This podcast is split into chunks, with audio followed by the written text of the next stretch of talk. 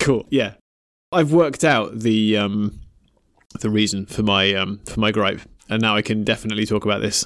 I've just gone back through her albums, and the, the first album's a heap of shit, and then it gets better.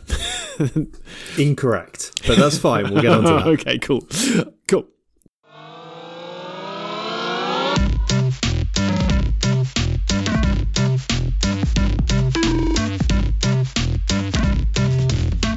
You're listening to I Might Be Wrong, a podcast hosted by myself, Rich Newnham, and my co-host Henry Salmon. Welcome to I Might Be Wrong. You have got me and Henry as you as you have done every episode for multiple. We will get guests back on, we promise. How are you doing, Henry? We're just being antisocial. We don't want anyone else on here. so, We've gone into lockdown, preempted lockdown. just going to sulk. Um, yeah, no, you're right. Though we should get other people on here, but for now, it's just you and me. And um, you're you're going to straight away stir the uh, the pot of controversy with your suggestion. who you gonna who, who have you got today, Rich? I have got Lily Rose Beatrice Allen, aka oh Lily God. Allen. Now, you and I have had many head buttings over Lily Allen over the years, but basically, I've always said I liked her, and you for years hated her, and have sort of changed your tune recently. Well, I'll start from this from the start with me, which Hang is on. I should probably introduce her first. Could you do that? And also, you need to pick your album because that is has quite a lot of bearing on where I'm going to go with this. All right. So Lily Allen is an English singer, songwriter, and author. She's the daughter of actor Keith Allen and film producer Alison Owen. She left school when she was 15 to concentrate on writing music, and she's known for being outspoken and opinionated, and she's often picked on by the tabloids who seem to hate the fact that she won't fall in line with what they want from a pop princess type. Yeah, I wondered too whether it's because famous dad, lots of connections. Oh, she's just gone into the music business and they've greased the wheels and she's become famous right. because of that. Maybe that's it too. I'll come on to that. Okay. So the album that I'm picking is her debut, All Right Still, oh, which is a ah, belter. Bloody hell. Okay, this is where. right, so I completely disagree. Um, you're wrong. You're wrong. So, Lily Allen, everyone's heard of Lily Allen she's got this wild child reputation. Everyone knows all the tabloid stories. Let's not go into all the tabloid stories, but just to give a little bit of background for people who don't know, she was expelled from a number of schools for drinking and smoking. She's acknowledged that she was a troubled teen.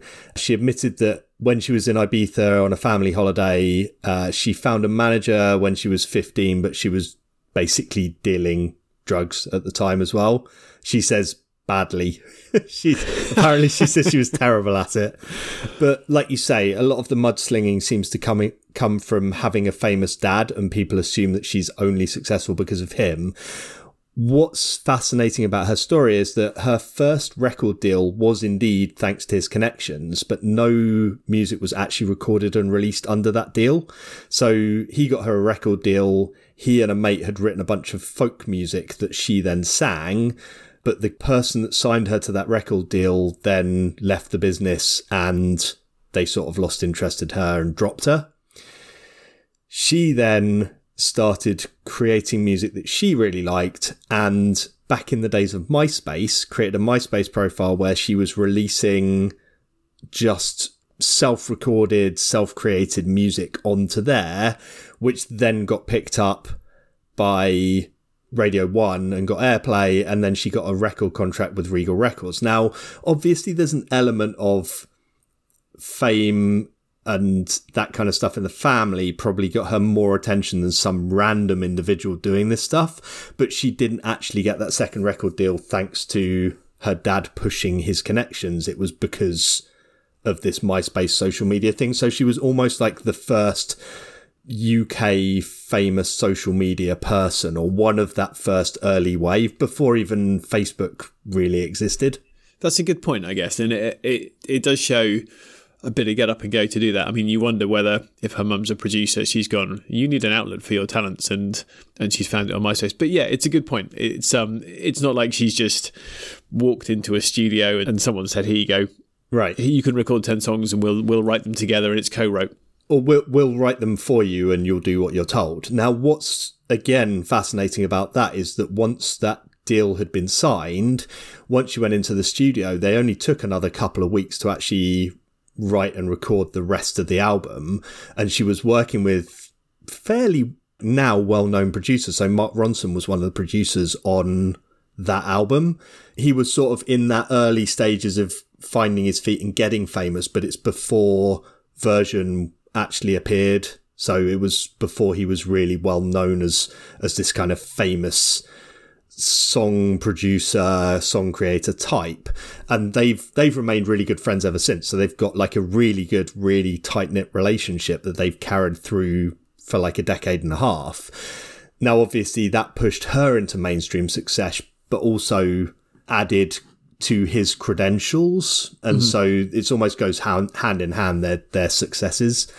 And I, I really like it. It's very reggae influenced and she's from West London. She grew up on a council estate. She would have obviously heard a lot of that kind of music with her working class roots. And the thing that I really love about it is it's got this kind of reggae, pop reggae sound, but the honesty of her lyrics and the savagery of her, some of her lyrics are just fucking brilliant. And that, that to me is what changes this from just a bog standard pop record that I probably would have ignored to something that I really enjoy. Interesting, because so the the lyrics for me on the later album, and I'll come on to this. Um, I think uh, I, I think lyrically she's brilliant. I think the thing that really wound me up about this first album was the the reggae. Okay, I grew up with quite a lot of reggae music, and so I, I was listening to it when it was it went big in the 90s. Mm-hmm it went all over the charts, but I kind of grew up with it, and it just sounded like she was just trying to jump on a bandwagon that had rolled down the road years ago, and it just I don't know, it didn't sound didn't sound real. But then if you said she grew up on a council estate and she this is this was the music she grew up with, then maybe I'm I've just been wrong. So most of the music is not somebody trying to create poppy reggae. It's actually sampled. So the Soul Brothers are sampled on Smile. Tommy Cook and the Supersonics provide that instantly recognizable horn melody hook that's on LDN, which I sent you earlier today, and you were like, "Wait, I recognize this." Yeah, that and that's a wonderful piece of music, right? Um, but not L- not LDN, but the wrong, but yes. But that's the thing is a lot of this stuff is it's in that vein of that kind of London DIY music scene of sampling stuff from the 70s and 80s and creating something new from from that. Yeah, I've got to go back to Smile because I think it's the reason why I just don't like this album so much. Okay.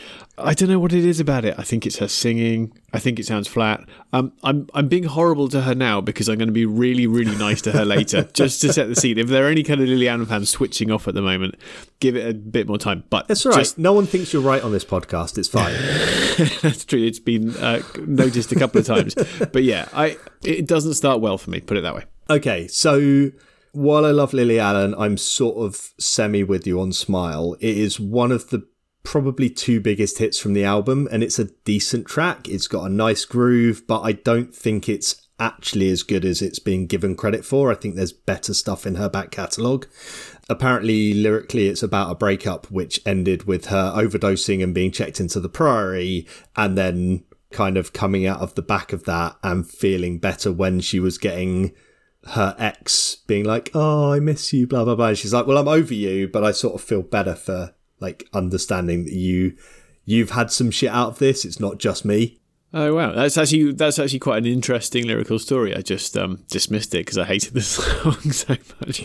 I didn't like the sound of it.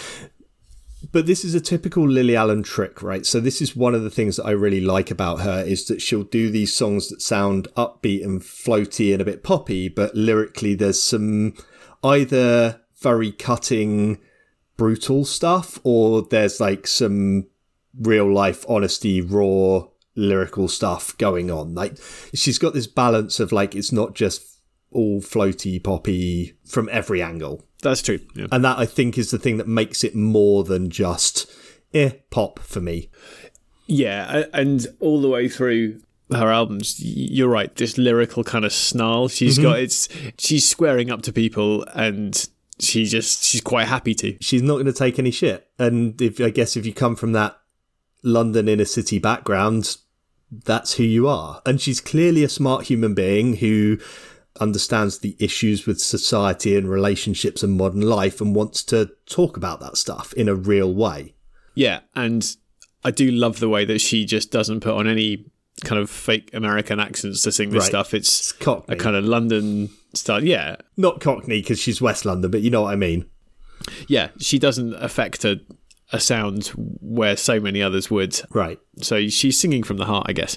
So the next track on the album is probably one of my favourites of hers. So Knock 'em Out is a brilliant track. It's got this jazzy piano intro, which I didn't find out whether this was sampled or not, but I assume it's sampled. And then this funky drum beat. And then the vocals are a mixture of spoken word and sung. And it's a song that it makes me chuckle every time I hear it. It's about being out on a night out and getting hit on by someone that you're really not interested in that just will not go away. And so there's lyrics like, you can't knock them out, you can't walk away, no, you can't have my number because I lost my phone. It's all this kind of trying to give excuses and not be completely brutal to them, but also like just trying to make them take the hint and it just gets more and more ridiculous as the song goes on so the outro has this whole thing of like uh, i've got to go my house is on fire and then like her laughing at at that and then listing off a, a list of possible STDs to try and put them off. And it, again, it's this thing of everyone knows that thing. We've all been hit on by someone that we're like, don't want to be mean, just want you to go away. And I'm, I've got enough female friends that have had like that guy. We've all been on those nights out where we've sort of protected our female friends from that guy who will not take the hint, will not go away. Yeah, I'm I'm with you on that. And it is a good track, actually. I'll give you that. it it speaks very quickly to people who've been in that situation, and I, I think mm-hmm. it's the um, the the London Stoley accent and the and the cuttingness that just um, it makes that song sing. It just makes me laugh. And then you have LDN, the next track on the album, which is probably the other famous best known track. And this is another heavily sample laden track. I suspect more Mark Ronson influences going on here. And I love this again because it's this talking about the the bright side and the dark side of London. So it's like when you look with your eyes, everything seems nice, but when you look twice, you can see it's all lies. And there's like this verse about an old lady getting mugged and like a pimp sitting on the steps with his prostitute and all, all this kind of stuff that's like this real life rather than everything being perfect thing that I just enjoy out of her music. Yeah, especially when she's she's speaking about real life with the background music being quite cheerful and then it's like horns and stuff going on in there and it's quite it's quite fun. And yeah. over the top of that is this nah this is what life's like yeah. Really cynical. Yeah. And i love it and it's great. And you have to remember that this is like a 17, 18 year old writing these lyrics. Yeah, that's true. Yeah, I guess it's a bit like a kind of less jaded Mike Skinner, where yeah. the streets kind of go, oh, this is all serious. And she tries to put a, a bit of a twist on it with, with the music being more uplifting. Yeah. And then there's Littlest Things slightly later on, which is more serious. It's like this kind of classic guitar, piano led ballad about a failing relationship. And there's more of that kind of raw, honest Lily Allen lyrics. And that's another one that I think is just a great track on the album. And and there's a lot of stuff on here that I'm less bothered by, but I think the standout tracks to this album really make it appeal to me. And I think one of the things about this is the lyrical side of things, that snarliness, the honesty, the the cynicism is something that brought me back to more of a poppy sound, whereas I wouldn't have entertained any of this stuff if it didn't have that depth backing it up. And I think that's a thing that was really influential for me of bringing my taste at a time when I was very, very much into my alternative music and very cynical about pop music. It kind of reminded me that there is a place for that stuff. How did you stumble across her? Because um, at that time, I mean, when was the album released? It's what 2006 or so. Mm-hmm. So was it just radio play that where you bumped into her? Because you wish she wouldn't have been playing at gigs or not the gigs that you were going to at that time. I, I think it was exactly that. I think it was radio play and probably times when I got forced to listen to mainstream radio because there wasn't the option to listen to XFM because I was out of London in Bristol or whatever. Or I wouldn't be surprised if I was listening to Six Music and they were playing some of this stuff because it was a bit out of the norm and because she was someone that had come from MySpace rather than manufactured from the mainstream. No, that's true. Yeah, because I think I'm the same as you. I'm, I can't remember. I def- obviously wouldn't have heard her at a gig. I wouldn't have come across her on most of the radio stations I listen to. Uh, beyond that, I, I'm not sure. Right, right, exactly that. And then her next album, It's Not Me, It's You, which is another great Lily Allen thing, right? It's not like anyone else would have It's Not You, It's Me as the album title. She's like, no, no, you're the fucking problem here. Incredible! What a brilliant album! Uh, wonderful. She's she's a great artist. Okay, so this is the one that you're on board with. I I love this, and I think she's stripped out the reggae, and it's just more it's more pop. Yep. And the lyrics are still there, the the attitude's still there, but mm-hmm. the, the I just love the music on it. I just think the music and the vocals just go hand in hand. She's grown up musically on this. And like you say, it's not completely a reggae album. And I don't have an issue with the reggae. Clearly, you are not a fan of that side of things. I don't know that there's as many brilliant, brilliant tracks on here, but there are a couple that I want to highlight because they're absolutely fantastic. The first one of which is Not Fair. Brilliant. So this is again classic upbeat Lily Allen music versus classic unimpressed Lily Allen lyrics. It's country and western style, which is bizarre that someone chose that as a style at this particular point in time. But the lyrics capture her very candid feelings about a lover's deep sexual inadequacies.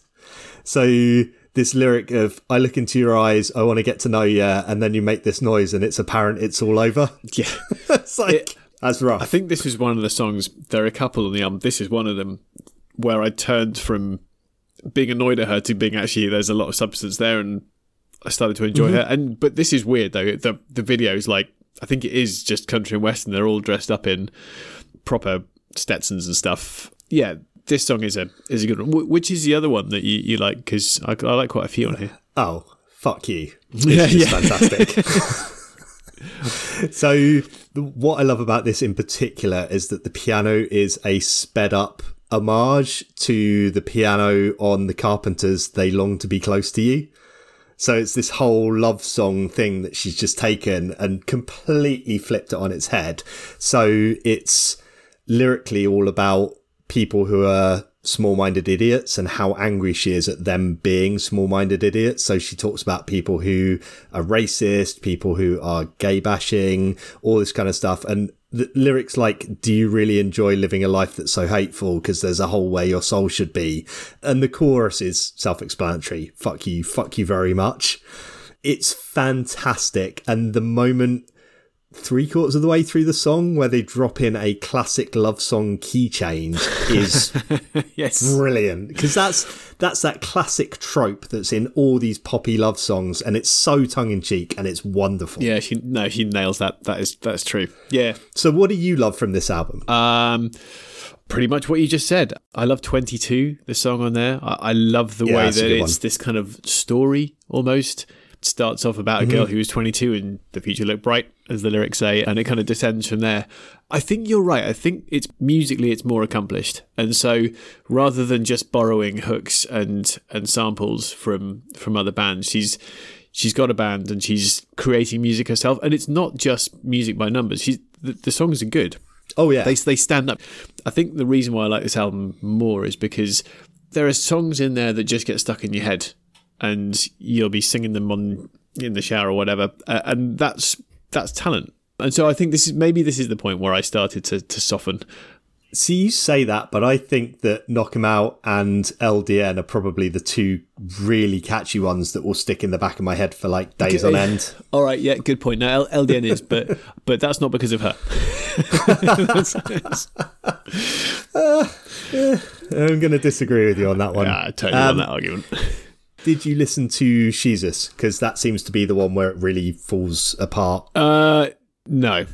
She herself doesn't seem to have much love for the album. It's it feels like it was a tough time in her life, and she was almost just following the record label's lead on what they wanted. Interesting. So it was what? It, it looks like it's more recent, 2014. And Yeah. what's it about? Is it similar uh, similar style or? It's it's more of the.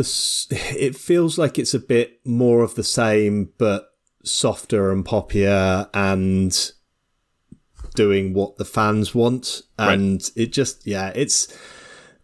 I haven't listened to it very much, so I can't really speak to it. But no one seems to be that enamored, and she doesn't seem to love it either. So I'm not sure I'm that keen to spend much time or effort on it.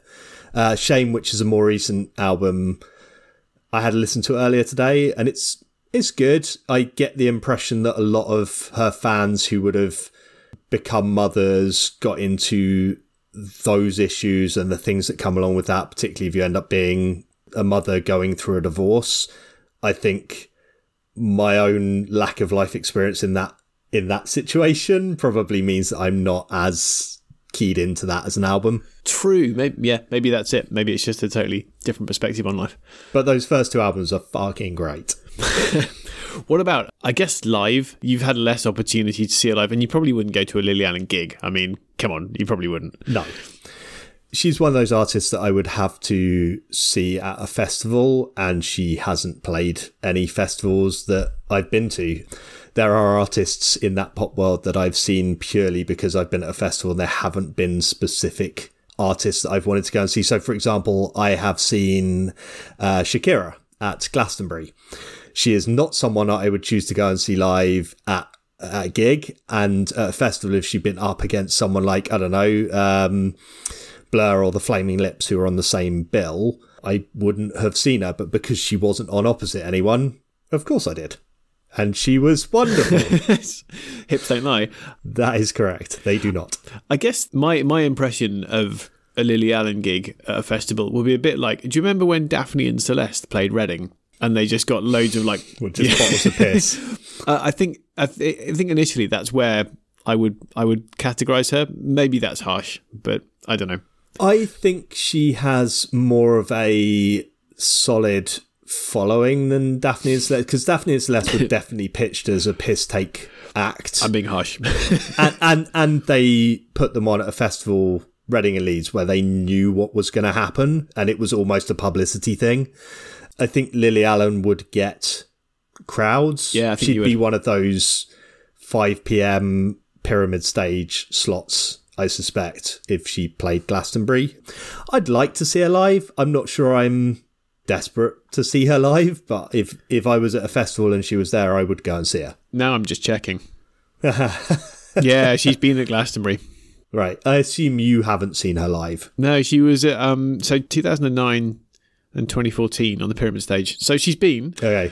and given that there's been no news of bottles of piss hitting her on the head or anything, um, she's probably done quite well. So I think she's got some credibility.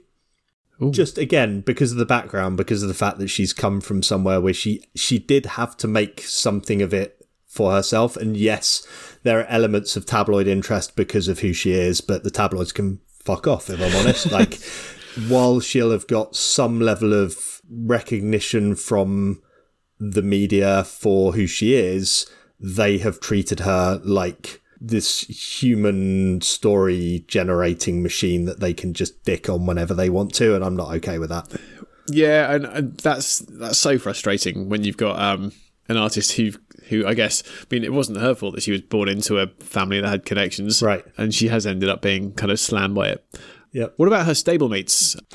I was going to mention this: the fact that she she just seemed to spawn hundreds of Cockney voiced singer likes in that era. And I went back and had a look at it, and I couldn't actually find as many as I thought there were, but there were definitely people like Kate Nash and Pixie Lott who sort of sprung out of other record labels need to have a Lily Allen. I was never a massive Kate Nash fan, although she's brilliant on Foundations.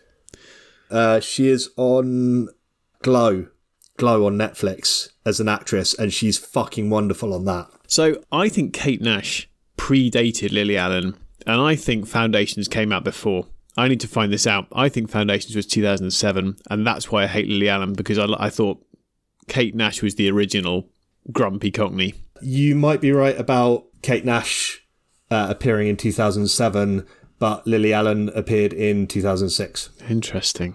Yeah, All Right Still came out in 2006. Okay, so maybe it was a, a bandwagon thing. Yeah, you bandwagon. Listen to Fan Foundation. but no, I think I think Kate Nash has her own set of talents, but I saw her as coming after Lily Allen and being another one of those, and I never really got into her stuff. Ah, Foundations is an absolute cracker of a song. I've got that on my uh, some, it's on one of my best my playlists. I think it's brilliant. Did you find any other Lily Allen likes other than Kate Nash, or was she she the one for you? She, she, she's the one for me. Uh, I, I think that was about it. I didn't really end up tumbling into that world very much. I guess in my head, I would I would kind of veer across to the other side of the Atlantic and the, the American kind of slightly gr- grumpy artists are where I'd Okay. go. Uh, so the only other one that I have that is sort of sound alike ish London band rather than individual is the Ting Tings, who did some fun, silly stuff around the same time. I just I love the Ting Tings. Their so, what is it? Is it that's not my name? That's not my name. Yeah. That's one of the finest songs ever made. It the way that One layers greatest. from the bottom up, the way they build that and it just builds and builds and builds is brilliant. It's a fantastic, wonderful piece of pop music. I reckon if you if you get me at age hundred when I get there, and and I've listed my hundred favorite songs in my life, that's not my name is going to be in there. It's it's fantastic, right? But Love the, it. The lyrical delivery on it, I can understand being slightly marmite for some people where they just don't like that. But I will get up and dance to that any time it's played. Well, I don't think we'll talk about them because I, No, I've we won't. not heard their album. So this is my this is our shout out to the Ting Tings. Well done, great great effort. Fan fantastic. We are. We, there's no way we're disagreeing on that one. I am absolutely 100 percent on board for for the Ting Tings. That's not my name. But in summary, um, I, I totally agree with you uh, on on Lily Allen in that she's produced some brilliant music. Uh, I think the album, I, I I'm choosing to differ. I just love the fact that we argued about this for years and years and years, and one one day you were like, "So Lily Allen's great," and I don't know why you don't like her. And I was like, "What the fuck are you talking about? I've been arguing about this with you for years." Yeah, yeah. Maybe I well, I was definitely wrong then. Yeah. Well, it's been fun to discuss her. Uh, she is she has always been a point of contention for us. I think. Yeah, she probably will continue to be. So, um, yeah, it, we haven't finished. This is like, like, although the podcast ends now, this this conversation will continue long into the future. Oh, yeah. I guess. Yeah, this is just a very tiny window into a, an ongoing, everlasting argument. So you are welcome, listeners. yeah, exactly. Yeah, yeah. All right. On that note, thank you for joining us. You can find us on all of the socials at I Might Be Wrong UK. You can also listen to myself and Henry's not into NFL, but if you want to listen to some NFL stuff, I am on the Long Snap podcast, which is now back regularly as part of the NFL season. You can listen to a podcast that I produce under the name Gin Salt, which is hosted by two wonderful, wonderful performers from London, both in the burlesque world, Tempest Rose and Lola Barrow. Go and have a listen to that if you like hearing about the performing world, if you want to hear things with a fantastic strong feminist voice the two of them do a wonderful job on that so go have a listen you'll you'll enjoy it Awesome. all right thanks for joining us once again we will see you next week Laters. Thank you for listening to another episode of I Might Be Wrong.